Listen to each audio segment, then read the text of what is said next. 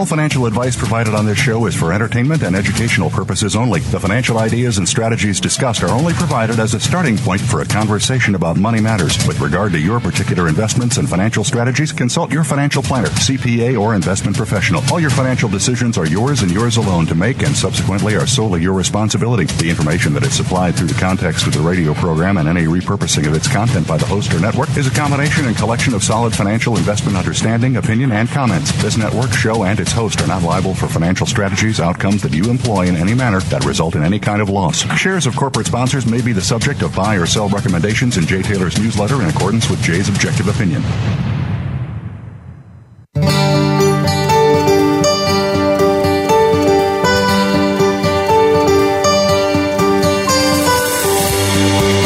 Welcome to Turning Hard Times into Good Times with your host, Jay Taylor. This hour will help investors fix issues and achieve personal gain. Now, here's your host, Jay Taylor. Turning Hard Times to Good Times. I'm your host, Jay Taylor, talking to you here uh, from the city of New York, Queens, actually. And if I've got it right, it's the 24th day of November 2017. Um, do want to tell you that I that I uh, author the newsletter called Jay Taylor's Gold, Energy, and Tech Stocks. Uh, you can subscribe to it by going to miningstocks.com. Uh, you can also um, call our office at 718-457-1426 to sign up for our letter. Also, consider um, uh, suggest you consider subscribing to Chen Lin's letter. Uh, ChenPicks.com uh, is a place to go. What is Chen buying? What is Chen selling? Stellar track record, especially in the biotech space as well as energy, and he also uh, has some interesting things uh, that he covers in the um, in the resource sector as well. We do want to thank each of you for listening to this show, and we do want to thank our sponsors for making the show economically viable. Our sponsors for this week's show Bonterra Resources, New Range Gold Corp, Klondike Gold Corp, Auryn Resources, Novo Resources, and Genesis Metals Corp. Regarding our sponsors, some of you no doubt uh, are following Novo Resources. They've been a frequent guest uh, on this show. It is my top pick. It is a stock that I have owned uh, for some time, over three or four years, and I haven't sold a share since it peaked at nine dollars. It's uh, today trading about five and a quarter. It's had quite a quite a hit taken to it in the last couple of trading sessions. Seems to be finding some legs today. Uh, but uh, you know, if you're if you really are following this, I would suggest you might want to consider subscribing to my letter because I do cover it, talk about it almost every week, and I also pass along some of the ideas of some of the other people that follow this very closely, like John Kaiser and Bob Moriarty and and others who who follow this uh, this story very closely. So let's Jay uh, go to miningstocks.com to sign up for my letter. My letter, just a little plug for my own work.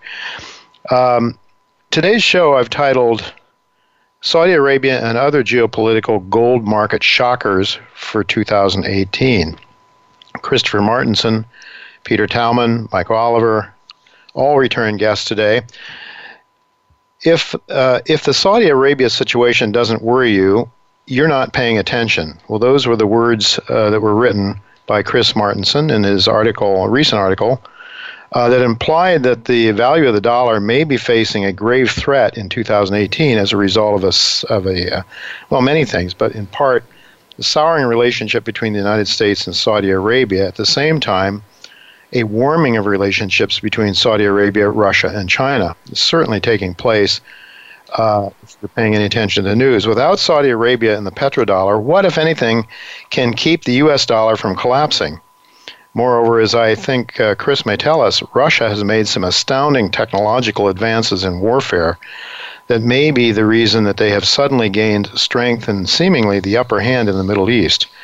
Well, these are all issues that are very likely to impact the value of the dollar uh, according to Chris anyway. And so, if you are an American, your investment in your investments in 2018 uh, may actually change quite a bit. You may have to refocus a lot, and that's those are some of the things we're going to talk to Chris about. Um, certainly, one of the answers to declining dollar is to swap dollars, which are nothing more than IOUs uh, with zero intrinsic value. In fact, they're only valuable uh, to the extent that other people can pay their debts. Well, it stands to reason uh, that companies that can mine real money, like gold and silver, from the ground profitably, uh, and and do so, you know, making profits. Uh, they are the companies that should do very very well uh, when the dollar hits the skid. So Peter Tallman, who heads Klondike Gold Corp, will be with me at about a quarter past the hour. Uh, Klondike Gold Corp is a company that I believe may very well be on to the discovery of a world class gold deposit in the Yukon. Um, and Peter will be with me to talk about the latest developments with that company, uh, it, with this year's drill, drill program and other things that are going on with the company. So he'll be with me in just a few minutes. But right now, we're fortunate to have Michael Oliver with me once again. Thanks for joining me, Michael. Hi, Jay. Good to be back. Good to have you as always. Uh, gold was trading at 12.94 when I peeked at the screen a little before the show today, around 2:30 or so. Really hasn't done much this year. Um, I mean, it hasn't been bad, but it hasn't it hasn't really. It's not been a barn burger, has it? Now, what do you see for gold now? I mean, is any any key numbers that you're looking at? Well, uh, above the market, we're only looking at price right now. Uh, we normally look at momentum. Mm-hmm. Uh, trend structures, you know, on oscillators, uh, especially long-term annual and quarterly. They're all, all fully positive. Period! Exclamation point. The only thing that's lagging, and normally does lag its own momentum, is price. Price has a, uh, if you look at a monthly or weekly chart going back several years, you can draw a little line across about uh, 1350 or so. And it looks like if you can close a week out up above, uh, at or above 1350, the price guys are going to get excited. And so we're uh, gold is consolidating, congesting. Actually, it's had a good up year. You forgot that we closed last year at, at uh, let me see, was it? Uh, we're above ten percent on the year, so we're, we're yeah, challenging. Right. If you if you put together the close of 2015, gold was mm-hmm. about 1060, mm-hmm. and it's 23 months later now. Okay, and where we are now versus then, and take the S and P, do the same thing where it was at the close of 2015. 23 months later, it's at current levels. S&P is beating gold by about 3%. mm hmm Period. Right. It's hardly a you know a barn burner, and yet yeah. it's the strongest broad index in the world of the developed economies. Stronger mm-hmm. than the DAX, stronger than you know all of them uh, of the broad indices. Um, and yet it's only several percentage points ahead of gold. Yet gold doesn't feel like it's up that much. It is. Uh, yeah. So it, it's it, it's the nature of the rally in gold. It's been very convoluted, but nevertheless, year over year, it's been good. For 15 was good. Uh, I mean, 16 was good. 17 has been good so far.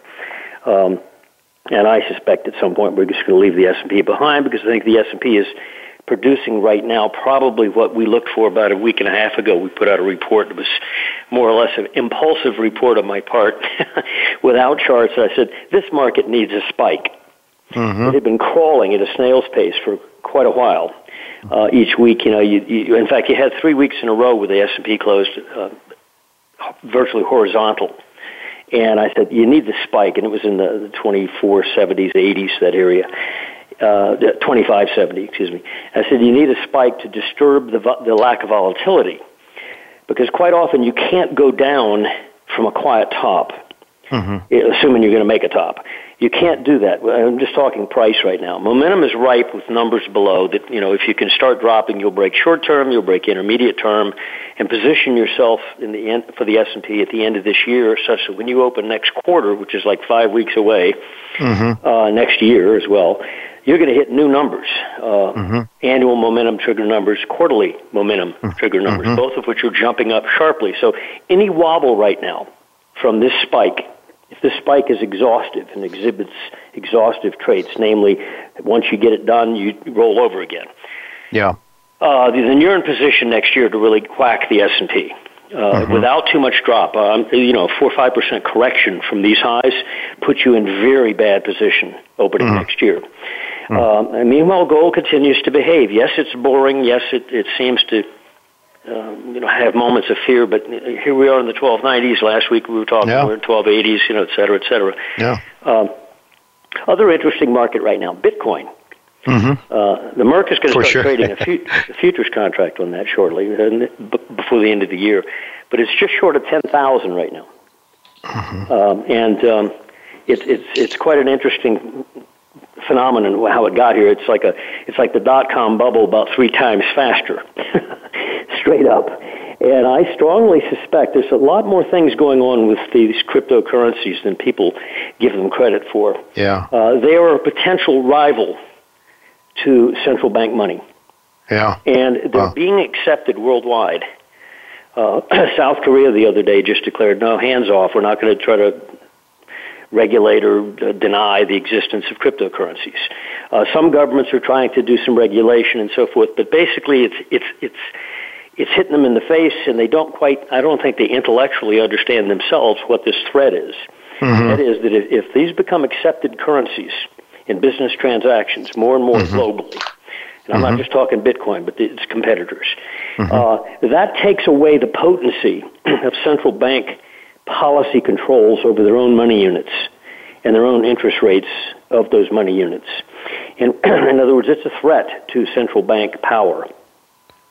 And Yeah. I think at some point there, there will be a point where Western central banks, in particular, I would say especially U.S. and Japan, are will be inclined to want to do something to stop this because uh, it, you know it, it's a threat to their their policy power. Yeah. Well, it's going to be really interesting to watch, no question about that. And uh, my way of thinking is that it may pave the way for gold to become money Yep. again. With with uh, Gold Money being a company that we follow very closely on this show, I follow on my newsletter. They have now combined with BitGold. They are accepting BitBoy, BitGold accounts because there's many. Uh, a lot of hedge fund guys that want to own BitGold, but they don't know how to do it. They don't have the infrastructure in place to protect themselves and so forth. So I think, Michael, this is one, one thing we're going to want to have you talk about some more, hopefully, on this show uh, until at least it burns out. So very interesting. We are out of time, Michael. Any, any one last quick word, perhaps? Uh, let's see. We've been positive on crude oil. Um, from oh, mid-September, we said it's another, but we've bought it three times over the past two years. Uh, We've suggested that to our subscribers. So under 50, we were long, and we ex- expected a rally up into the upper 50s. We got out last week, or suggested that, that our subscribers exit. It was 58 uh, 60 area. We said uh, exit, and I think oil may have had its rally for a while. Uh, I think it'll resume again next year, but I think for this year, it's probably probably done its thing. Um, it's about All the right. only other market. Yeah. Go ahead. All right, we're, we have to leave it go at that, Michael. Unfortunately, we Okay, are out of time. Thanks so much for sharing with us once again. Always great to have you with us. Folks, uh, we got to go to break now, but when we come back, Peter Tallman will be with me. He'll talk about Klondike Gold Corp. The exciting things going on there, perhaps one of the larger gold deposits in the making. Well, we'll have to wait and see. Let's hear what Peter has to say after the break.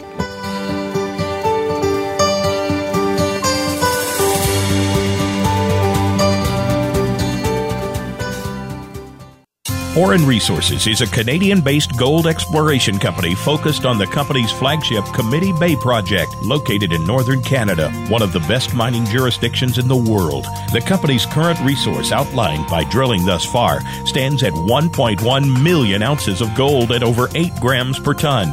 Auryn is operated by the same team that founded Asanko Gold, which is constructing a major gold mine in West Africa, and Cayden Resources, which was recently purchased in November for over $200 million.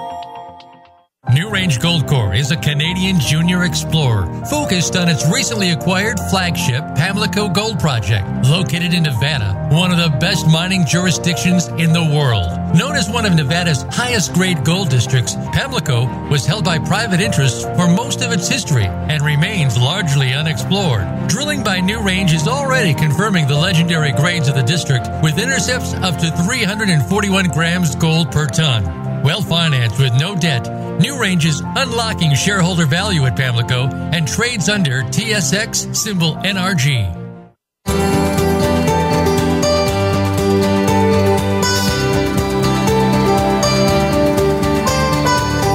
You're listening to Turning Hard Times into Good Times with your host, Jay Taylor. If you have a question or comment about today's show, Jay would love to hear from you at 1 866 472 5790. That's 1 866 472 5790. You can also send an email to questionsfortaylor at gmail.com. That's questions, the number 4, Taylor at gmail.com. Now, back to our program. Welcome back, Turning Hard Times to Good Times. I'm your host, Jay Taylor, and I'm really glad to have with me once again Peter Tallman. Uh, he is the president and CEO of Klondike Gold Corp. Peter's had a number of successes in his career. He's been uh, an exploration geologist uh, for over 35 years, uh, and he's found uh, three deposits. I believe two of them have gone into production. So he has had some success. It's not it's not very often that uh, geologists are able to find one uh, commercial gold, gold or other mineral deposits, but Peter's found three of them. So very highly esteemed among his among his peers. So thanks for joining me again, Peter. It's really good to have you with me. Always good. Uh, you know, um, that Klondike gold rush was really something. 1896. How many millions of ounces of gold have been found by the placer gold miners? Yeah. Uh, well, the uh, the unofficial count is 20 million ounces. People suspect there was more than that because mm-hmm. back in the day they didn't always report every single ounce. yes, indeed. Well, uh, I should tell our listeners that Klondike Gold Corp uh, trades in Toronto under the symbol KL. Uh, you can buy it down here in the in the states as I have under the symbol KDKGF. Selling at about 28 cents Canadian, 23 cents US, something like that, around 90 million shares, giving it a very, very small market cap of only 21 million dollars. Well, Peter, I know that the labs are extremely slow in returning assays this year, and uh, that's kind of disappointing because I was expecting we'd have a lot of a lot of assays to talk about or to look at, and maybe some outstanding ones. But but you've learned a lot anyway already this year. Uh, what what can you tell us uh, about what you've learned so far from this year's drill program? Well, one thing I I can tell you is that I'm still learning, um, but beyond the with the drilling, we've drilled 86 or 8,700 meters, uh, 70 holes all in, of which, as you say, the labs are backed up, and we're still waiting for some 30 plus holes uh, from assay. Uh, but what we've seen and recognized this year, and for the first time ever, is a, a series of faults that cut our very our district scale property and all the faults are gold mineralized. Um, and categorically, I wouldn't have been able to say that last year, but I can mm. now. Um, mm-hmm. And and these faults have considerable strike length, each of them, and and so I, am super excited because, yeah, the the, pro- the property has immensely more prospectivity than I ever thought possible. Is that right? Well, I'm looking at a map here. It shows three or four, I guess, three faults that you've that you have confirmed are mineralized with gold: the Bonanza Fault, the Nugget Fault, and the El Dorado Fault. And um, those are, as I understand it, are those faults are about one to two, what one, one to two kilometers apart. Is that right? They're sort of parallel, pretty much parallel. That's right. And and there's a fourth one that we've seen now, suspected it a couple of years ago, but we've we've prospected it, uh, found visible gold in outcrop. Oh. Um, so there's some assays yet to to come from that. That was really late in the season. That was in late October, early November. Don't have assays back, but the the fact is, okay, there's another one, and and again, it's about a kilometer away from the El Dorado fault. All right, um, yeah. So that's the the Irish fault. I think you've labeled it, and it, it, Peter, it seems to me that you've talked in the past about disseminated gold. That is the gold outside of these faults themselves. That you've got actually maybe some mineralization between these faults. Is that is that possible? Uh, it's more so that the, the, the, faults themselves are a locus for gold mineralization. Um, mm-hmm. Historically, the Klondike is known for quartz veins and super high grade in quartz veins. Mm-hmm. And really, nobody, even talking to the prospectors, nobody's ever even sampled things that might have disseminated gold in them. Mm-hmm. And that's what we're we've discovered one zone for sure. We've seen it in other places, and and that's really where the tonnage potential here is. Um, it, it's relatively low grade, but there's lots of it, mm-hmm. and it's certainly a place to start to to build something that could become a mine with enough size, and and really that leaves us beyond. You know, if it's low grade, that's great, uh, and we're trying to find a million ounces in uh, in a hurry to keep our mm-hmm. shareholders mm-hmm. happy. Sure. After which point we can start targeting more of the high grade veins, which we haven't been drilling really this year anyway. Yeah, I think you you've noted uh, somewhere in, in, our discussions that you've sort of three grade gold grade types that you found, and one would be the sort of lower grade. Can you can you talk about that a little bit in terms of your targets? You get really high grade, I guess, in these fault zones. Uh, but but what are your what are your targets here that you're looking at, Peter? Besides the sort of lower grade that you might be able to prove up in a hurry. Well, that's and and that's it really. The the low grade, and I, I've actually I, I've been looking back at our disclosure of assay results previously, mm-hmm. Mm-hmm. Um, and what we've seen in our assaying, it looks like uh, something as low as 0.3 grams gold may be recoverable. Now that's a mm-hmm. forward-looking statement. I have to go and figure that out yet. Yes. But we get broad intervals of 0.3 grams over 100 to 150 meters. Huh. And yeah. that puts a lot of gold in one spot. Um, mm-hmm. So as you back it up, so then that's our broad low grade, and we have intervals of two up to two and a half grams over 40 meters, um, and that's kind of the Lone Star Ridge from the low end to the high end of the low grade. Mm-hmm. Um, and then we have these intermediate grades where we have intermediate widths and intermediate grades. That's five to seven grams over 10 to 15 meters. Mm-hmm. Uh, and that's our nugget prospect. And then we have the super high grade, effectively quartz veins with, with coarse clots of gold in it. Um, and the one was our elder or our Gay Gulch um, showing, which is 76 three ounces. Call it three ounces over three meters. Mm-hmm. So, wow. so pick one. Yeah. and and and basically the the philosophy that has evolved now is, hey, if we go and find lots of low grade, then when we need some high grade, we can go. Even if we can't find it within the zone that we're drilling, we can go next door on one of these other faults where we know there's high grade and veins and drill that. Mm-hmm. Well, very exciting, very perspective for sure. I mean, there's a, now I know that uh, I've, I don't know if you've talked about a major uh, thrust, uh, a Rabbit Creek thrust or something like that. Have you talked about that publicly? Um, alluded to it. I finally got around to naming it because you know the thrust there just kept it, it didn't really make much sense.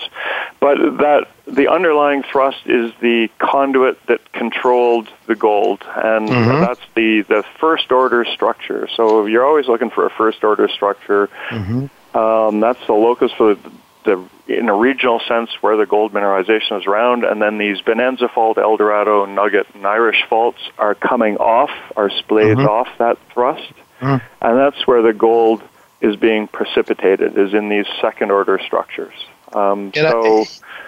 regionally now we see for the rabbit a i've named it the rabbit creek fault and it basically is in it, it it's why bonanza creek which is the richest creek in the Klondike in terms of alluvial gold placer. It's why that creek is there. It's there because the Rabbit Creek thrust was there. And we've traced it now the, well, we think we've traced it the entire um, length of our 55 kilometer long property. so yeah, I was going to say I want my listeners to to realize the magnitude of this target that you're looking at here. I mean, it's it's not as if uh, it's a small thing. 55 kilometers, and this Rabbit Creek thrust. Uh, you believe the way it looks anyway from from your work that it extends 55 kilometers, and as I understand it, sort of daylights to the north to the north uh, northeast, I think, and then sort of dips to the southwest. Is do I have that right? The structure? That's correct. Yes. Yeah. Yep. And so this massive. Was, uh, yeah. That that last time, last interview we did here, and I I did allude to it then, and uh-huh. said, hey, I'm excited because we see this as potential. And just more or less after I hung up the last time, we jumped. We asked. Uh, we had a field crew for magnetics to get out and test a long strike from Lone Star. So basically, trying to trace the Rabbit Creek thrust and the Bonanza thrust off to the east. Um, and I just saw I physically just got the data from a 250 line kilometers of mag yesterday as a paper copy. And ah. in the paper copy, I can I'm looking at it, going, you know what? I can see I can see the structures. Wow. Um, and so that's part proof that it continues all the way down and is continuous 55 kilometers away. So we now have another 10 or 15 kilometers of strike length where I can put my finger on it and go, it's right there and wow. that, that's going to be the target one of the principal targets first off next year. All right, let me ask you, Peter, in the, the Lone Star area, which is to the northern end of this 55 kilometer uh, structure, you uh, are, are you going to start drilling in there now this year in 2018, looking into next year's drill program, to try to, to drill up some tonnage there next year with some gold and a, a resource possibly as early as next year? Or when might we expect a resource? The, the, the re, I'm getting that question a lot, and like a, a, re, a proper resource should be, I, I, uh, I will use a rule of thumb, it should be based on 100,000 to as much as 200,000 meters of drilling, and it's concentrated in an area of mineralization. And mm-hmm. what we've drilled total since we started is 15,000 meters. Mm, yeah. Um, so we've done an enormous amount of work, I think, in the three years since I became president, but we're nowhere near doing the volume necessary to produce a, a proper resource. So, and I'm I'm reluctant to a promise one quickly, and I'm reluctant to try to do one Mickey Mouse without sure. enough information. So, all right, fair enough. Well, Peter, we only have two minutes left. Uh, I'm, I'm going to let you just talk uh, so that I don't take any time. What do you want people to know yet about? You, you're doing some metallurgy.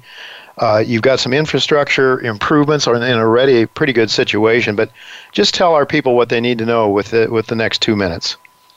Um, well, uh, I guess just to fall back a bit, we have several billionaires, uh, mining billionaires, as shareholders, um, and so we are well supported by them. Uh, we are fully funded for 2018, um, drilling whatever we're going to do, um, and it'll be an expansion of the work that we did in 2017. So, you know, they, we've drilled 8,600 meters this year, probably going to do more next year. Um, the milestone, though, for us is going to be putting together all the information that we collected this year into one coherent model that encompasses the entire district. And, you know, I appreciate that Rabbit Creek thrust is 55 kilometers long. it implies that the Bonanza, Bonanza Fault, Eldorado Fault, uh, Nugget Fault are also all 55 kilometers long. It gives, you know, theoretically anyway, hundreds of kilometers of target um, and seemingly wherever we've tested it, it's all gold mineralized. So oh, yeah. I think it's going to be the problem is going to be one of discipline and trying to focus on an area, get our million ounce threshold, which will proceed with exploration hopefully, and then from there move on into the future and try to expand that. So it's really exciting, and there's lots of work to do.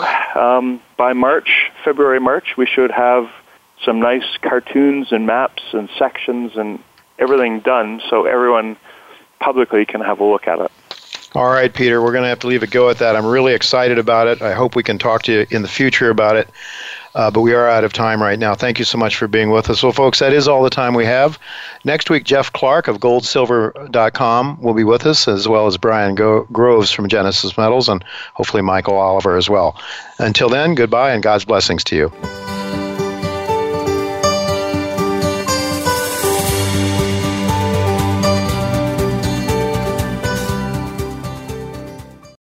Novo Resources Corp trades on the OTCQX under the symbol NSRPF and on the TSX Venture Exchange under NVO. Its flagship assets are located in the Karratha region of Western Australia, where they are currently drilling and trenching their Purdy's Reward project. In addition, Novo has partnered with Sumitomo Mining Corporation to advance its Beaton's Creek Gold Project toward production. With over 70 million in cash and strong shareholder support from the likes of Kirkland Lake Gold, Novo is well on its way to establishing itself as one of the top junior explorers and developers in Australia. A gold rush has begun. Recently, three of the largest gold mining companies announced strategic acquisitions in the Yukon territories. Ahead of them was a group who had already consolidated the key claims covering the historic Klondike Gold Rush into one company, aptly named Klondike Gold Corp. Led by a team of accomplished geoscientists, the company is steadily advancing exploration to reveal the rich source of all that gold. The hunt for the next major discovery is well underway, and Klondike Gold's shareholders are strategically positioned. Stay ahead of the majors and follow KlondikeGoldCorp.com. Bonterra Resources, a Canadian exploration company, is aggressively expanding its high grade Gladiator gold deposit in Quebec, Canada. In 2017, Bonterra raised $40 million and attracted strategic investors Eric Sprott, Kinross, Kirkland Lake Gold, and New York based VanEck Gold Fund. Bonterra is focused on updating its 43 101 resource model in 2018 and will incorporate up to an additional 100,000 plus meters of drilling where the dimensions of the Gladiator gold deposit has been expanded to date nearly 500%. Bonterra trades in Canada under the symbol BTR and in the U.S. under BONXF.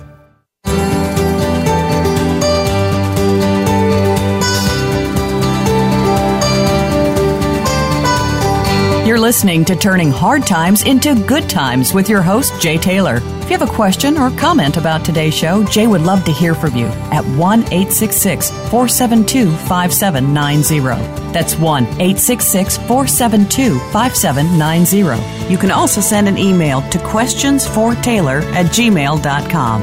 That's questions, the number 4, Taylor at gmail.com. Now, back to our program. Welcome back to Turning Hard Times into Good Times. I'm your host, Jay Taylor, and I'm really happy to have with me once again Christopher Martenson. Chris holds a PhD uh, from Duke and an MBA from Cornell. He is an economic researcher and futurist specializing in energy and resource depletion, and he's the co founder of peakprosperity.com along with Adam Taggart. Thanks for joining me again, Chris. Oh, Jay, it's my pleasure to be back with you it's always good to have you. You know, before we get started, let me strongly suggest uh, to my listeners that they bookmark Peak Market or peakprosperity.com. Uh, that's the right place, right? Peakprosperity.com. Yep, that's it. And and you're very active there. You provide a blog. Uh, there's some visual, audio, visual stuff there as well. That's very valuable. Uh, so, uh, Chris, I want to talk to you today about an article that I picked up from your website a couple of weeks ago regarding the importance of uh, changes taking place in Saudi Arabia and how that may impact investors in the United States. You know, that was a November 10th article titled "If the Saudi Arabia situation doesn't worry you, you're not paying attention." End of quotes. And you started out the article by by saying, um, and I quote, "While turbulent." During the best of times, gigantic waves of change are now sweeping across the Middle East. The magnitude is such that the impact on the global price of oil as well as world markets is likely to be enormous. Then you stated, and I quote, a dramatic geopolitical realignment with Saudi Arabia is in full swing this month, this month that is upending many decades of established order. So my question is, you know, of course, we have all heard of the the house arrests that are taking place. I think, well, I don't know if we all have, but it's been in the news uh, the princes in Saudi Arabia from the old guard. What, what can you tell us about that event as well as how it fits into the greater geopolitical order in the Middle East and beyond? Well, I wish I could do this in a single sentence. It, it's it's so complex that, of course, some context is really essential here and and anybody could be forgiven for not understanding Saudi politics. Even people who who examine it very closely have a hard time keeping up because we're talking about a, a ruling family, a dynasty with uh, that's been very prolific. There's four thousand princes. Uh, at least 2,000 of them hold significant assets or power and it's really a sort of a you know the Corleones mobsters meets Game of Thrones intrigue you know so it's mm-hmm. it's it's it's really hard to get your arms around but but just understand there's a lot of money involved there's a lot of ego involved there, there are a lot of participants involved and so there was a, a major realignment in shakeup now this is normal you get shakeups and things like this but the person who came into charge uh, his son is Mohammed bin Salman, and uh, who we can shorten up to MBS, Mohammed bin Salman. Mm-hmm. MBS is uh, young, in his 30s, young 30s, and uh, very, very uh, uh, aggressive in terms of how he wants to reshape the country. Now, a lot of what's being talked about in the U.S. press uh, is very unfortunately focusing on, I think, the wrong angle, which is that he's trying to make his country more progressive and, and bring yes. it out of the oil age into some new magic thing, which, I don't know, they'll manufacture, hopefully, sand into something.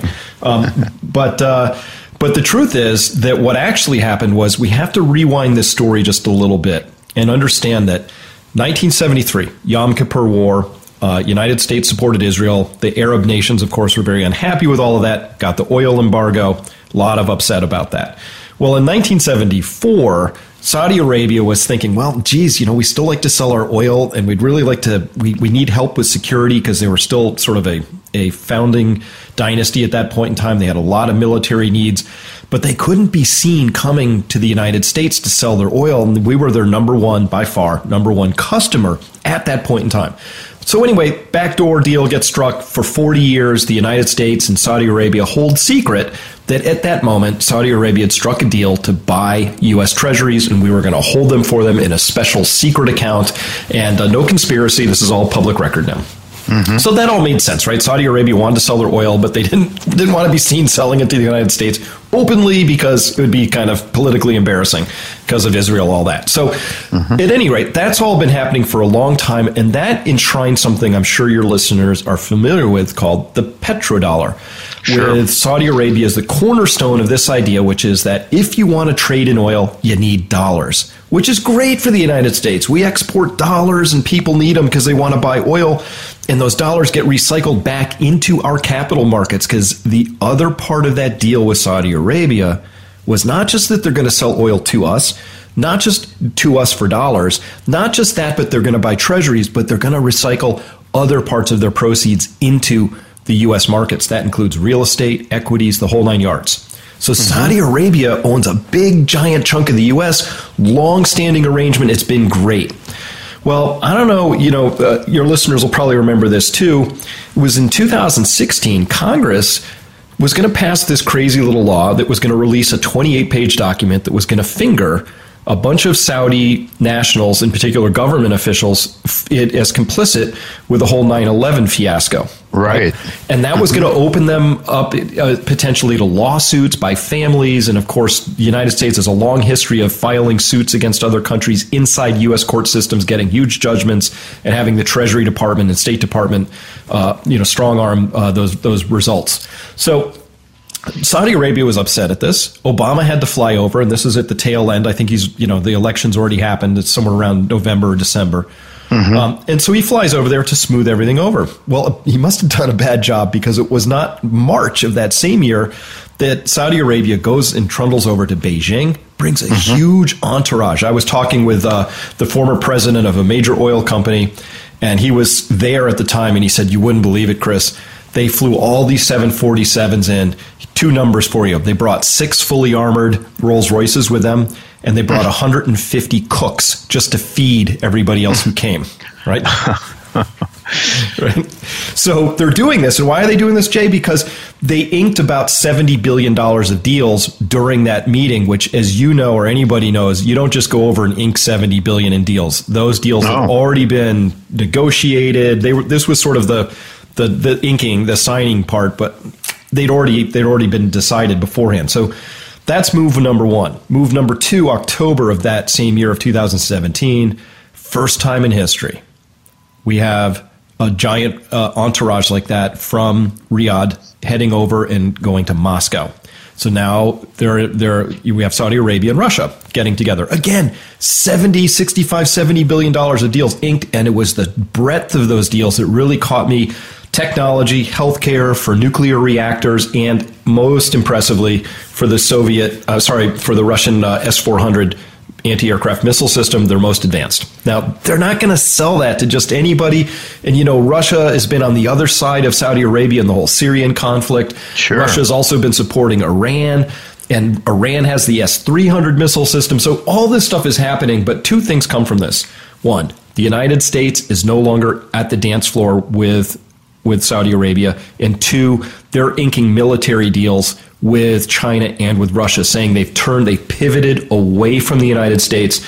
This is big, big, big news. It tells us that Saudi Arabia has read the future and has decided that its future doesn't lie with the United States at this point, that they need to begin making other friends in the world.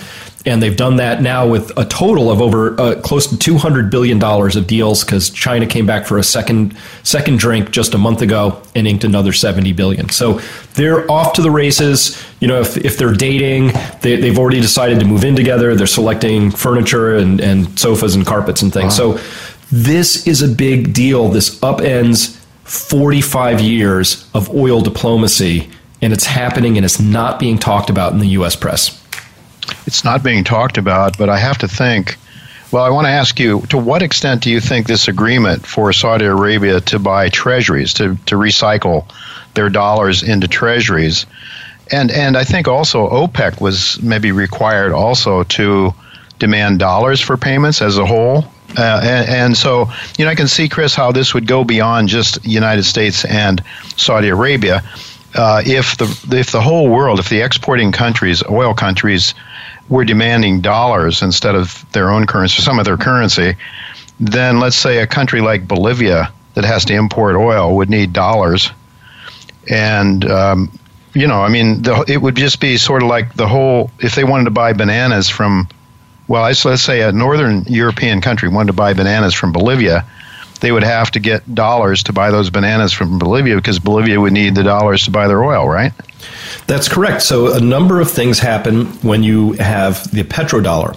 It yes. means that any importing nation needs to have dollars to buy right. those with. Right now, again, of course, capital markets are what they are. The oil exporters could, I don't know, take those dollars and sell them instantly for Bolivian currency, and or if they wanted to. But, yeah. but the truth is that since 2000, to, to about 2016, which is the last year I have data, about 7 trillion petrodollars were accumulated by oil exporters. Mm. And it's just an astonishing pile. So, what would have happened if those oil exporters didn't have to uh, or, or, you know accumulate seven trillion excess U.S. dollars, what would have been different? Well, U.S. interest rates would have been a lot higher. All kinds of things would have sure. been very different. And so, you know, in this story, we have to ask, okay, well, if these if the petrodollar is dying, what's it being replaced with? Because you don't just send your oil cargo off for nothing. And that's where the second part of this story is interesting, where I'm sure your listeners have heard that mm-hmm. China opened an oil bourse where you can trade futures for oil denominated in yuan, their onshore right. currency, right? Plus, you know, nobody really actually wants to accumulate too many yuan more than you would need for trading because China has closed capital markets. You can't buy Chinese government bonds. You know, they foreign direct investment very constrained. So what do you do? Well, that's where China also uh, joined that with the idea that you could take any yuan that you had and you could use them on the Shanghai Gold Exchange, buy gold, and they would allow that to leave the shore. So that's a they opened the capital market, but for gold of all things, which feels like a little poke in the eye at the at the system, if you will. But that's where they decided to open their capital markets, and by all accounts, uh, this is going uh, really well. And this this makes a lot of sense, but you have to understand where we really are in the oil story, and people in the United States really are very deluded because we just get this it's literally propaganda about how amazing shale is and it's changed everything and it'll be changed forever it's absolutely wrong and yeah well, it's wanna, a big story I want to explore that with you, Chris, because I know you've you've done an awful lot of work there on that. But so I didn't, I wasn't aware that China has agreed then in these in these instances to allow gold to leave the Chinese shores. Yes, that's how I understand it. Oh, okay. Well, that's that's very important. I certainly, I mean, uh, you could understand why Saudi Arabia may be a bit hesitant to accept yuan right now.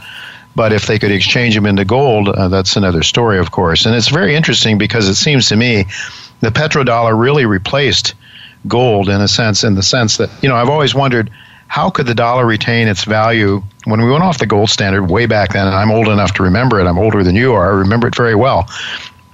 Reading the New York Times the following day and just being amazed at how could the dollar retain any value if it had nothing behind it. Well, of course, it has had. It's had oil and it's had the U.S. military. Mm-hmm. Uh, some people believe that that's been a very important part of the equation as well to send a signal to the Saddam Husseins of this world, or the Gaddafis of this world, or anybody else that may decide they don't want dollars anymore. Do you, do you buy that? I do, and and and this is where the story gets really fascinating and also a little confusing for me because there are elements inside the United States government, call it the shadow government, or maybe not even all that shadow, that are very keen to pick a fight with Russia. Mm-hmm. And uh, I'm confused by that because, you know, the United States has had a very, very powerful military as long as you were going up against Saddam, who was sure. you know, hobbled by two decades of sanctions, or, you know, you're going to go beat up on a, on a Libya or, you know, with no air force or whatever. That's one story, but it's a very different story when you pick a fight with somebody like Russia, who has a tiny military budget compared to ours, but they didn't pour their money into building aircraft carriers. They poured mm-hmm. their money into missile technology. And oh my mm-hmm. goodness, their missile systems, if people haven't studied them, take a look. It's, it's space age secondary, you know, the, for instance, just not to get too wonkish, but their Zircon missile system, these things are flying at Mach 5 or 6 unless they go mm. exo-atmospheric, in which case they fly at Mach 8. They come in wow. a swarm, and of the swarm, one of them flies high, like about 130,000 feet, and coordinates all the other ones.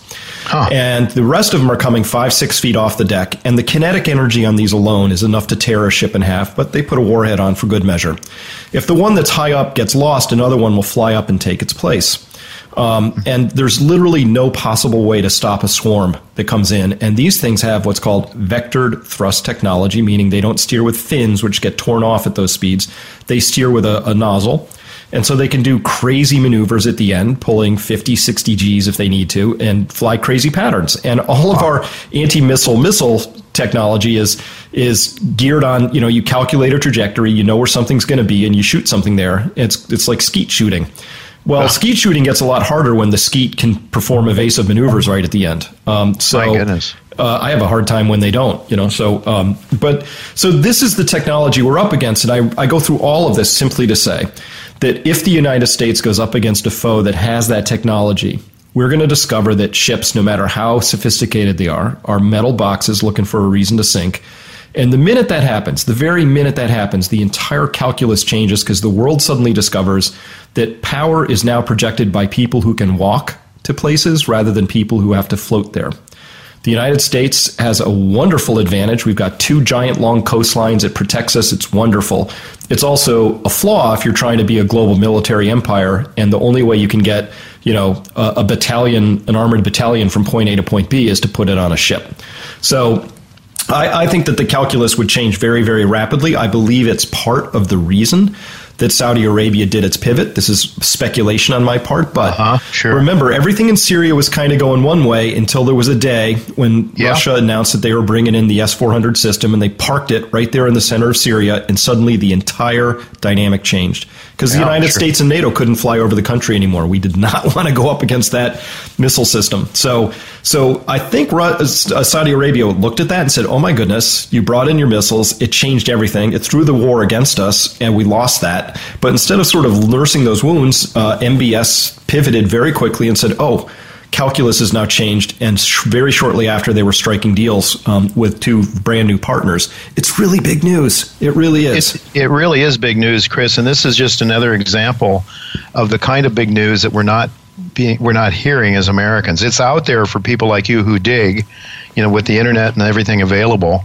But most people aren't aware of this at all. Uh, and and you have to think, you know, I mean, we, I was talking to uh, uh, Mr. Rickards uh, in the past, you know, his his view, at least a year or so ago, was that our military was still strong enough, and that the only way these countries could really compete would be through currency wars, you know, to do the to do what you just talked about. They're doing with the with the with gold and their own currencies and their own uh, trading infrastructure that they put together.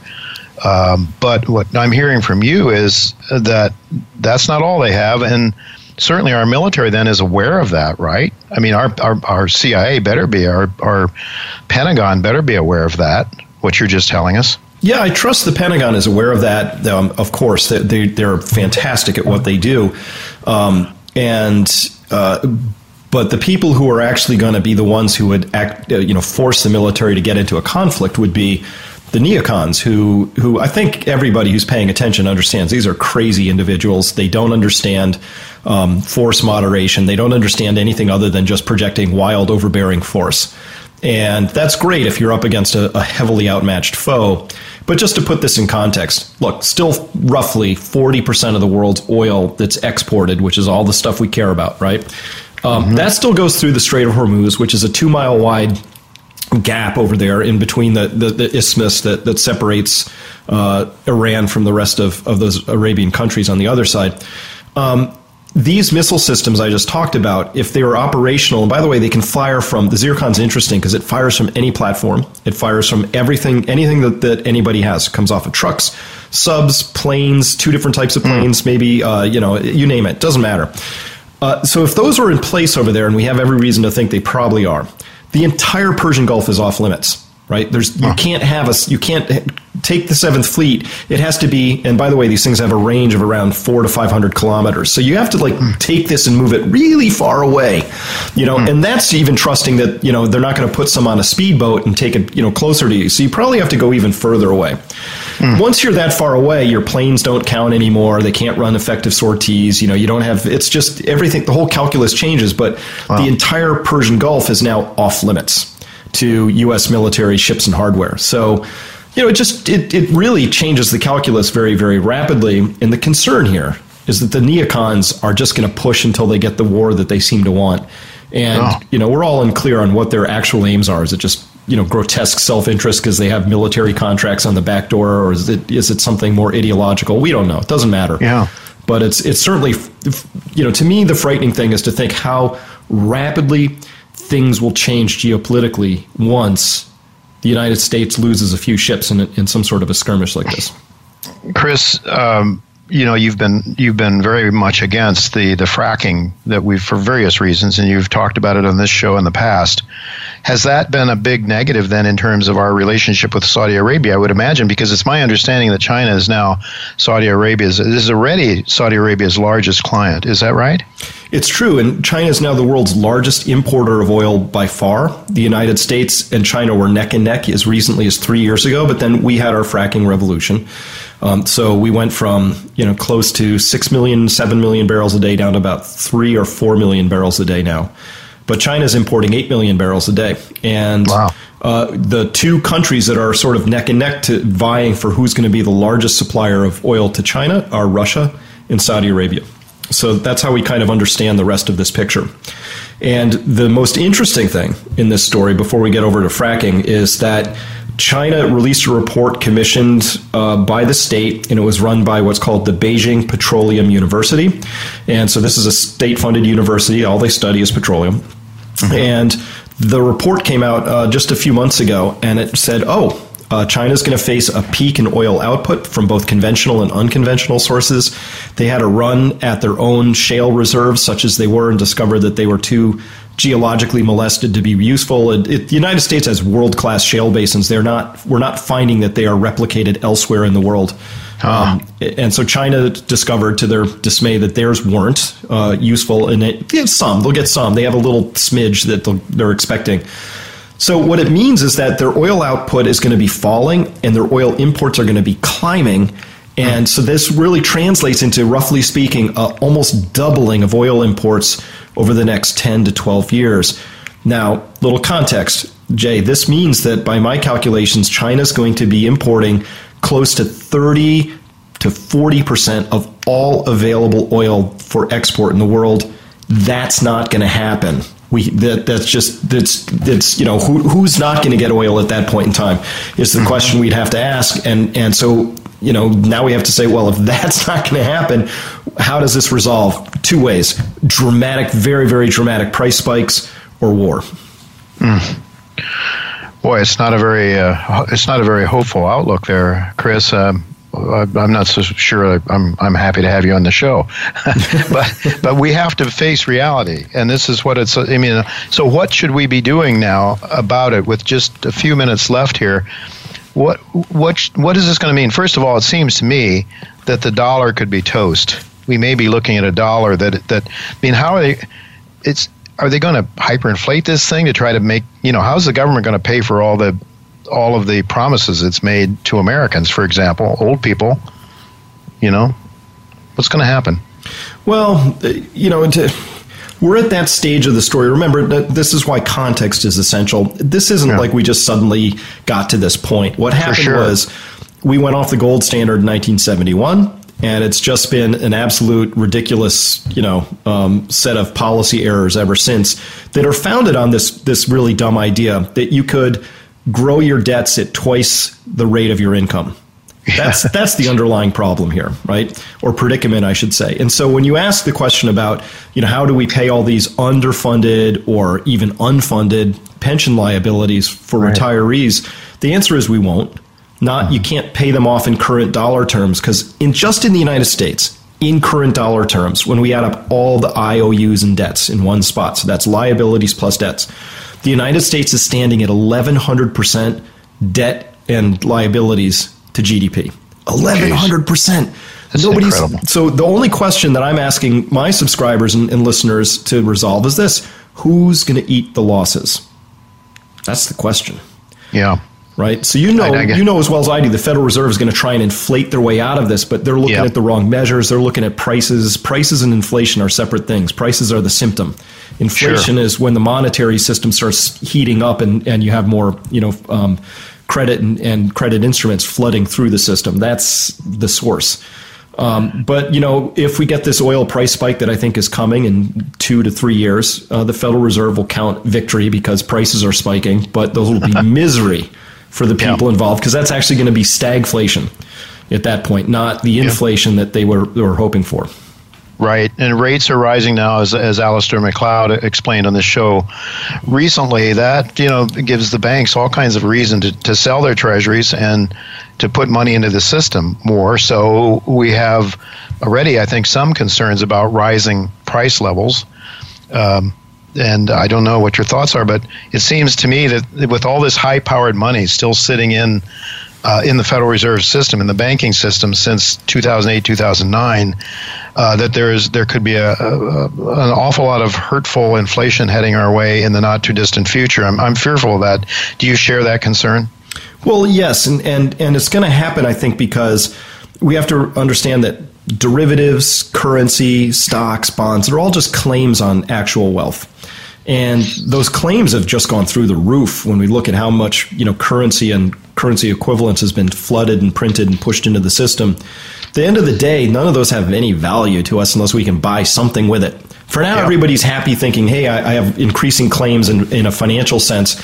But you know, inflation happens and hyperinflation particularly happens when people suddenly decide, oh, oh, I don't actually want the, the, the claim on the thing, I need the thing right? Yep. And yep. so all that money starts flooding over and discovers the door is really small and there's only so many pieces of land for sale and there's only so much barrels of oil on the market and there's only so much gold that's that's available for sale and all of that.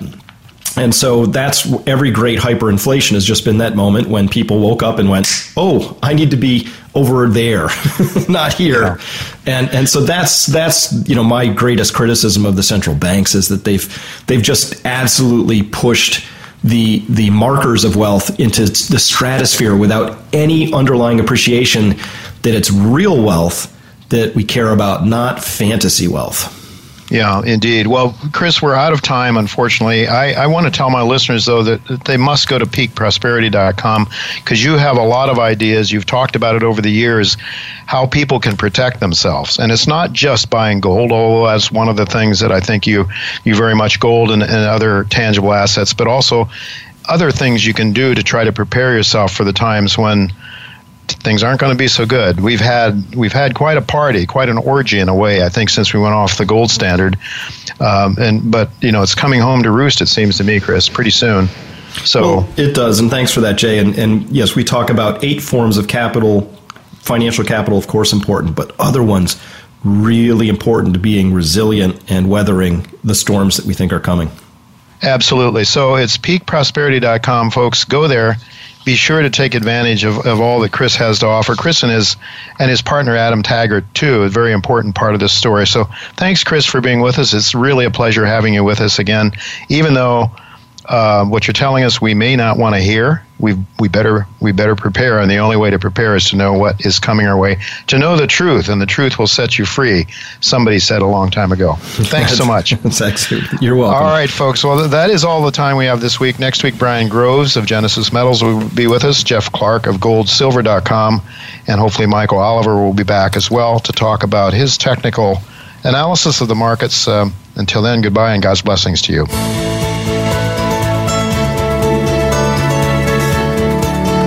Thank you again for listening to Turning Hard Times into Good Times with Jay Taylor.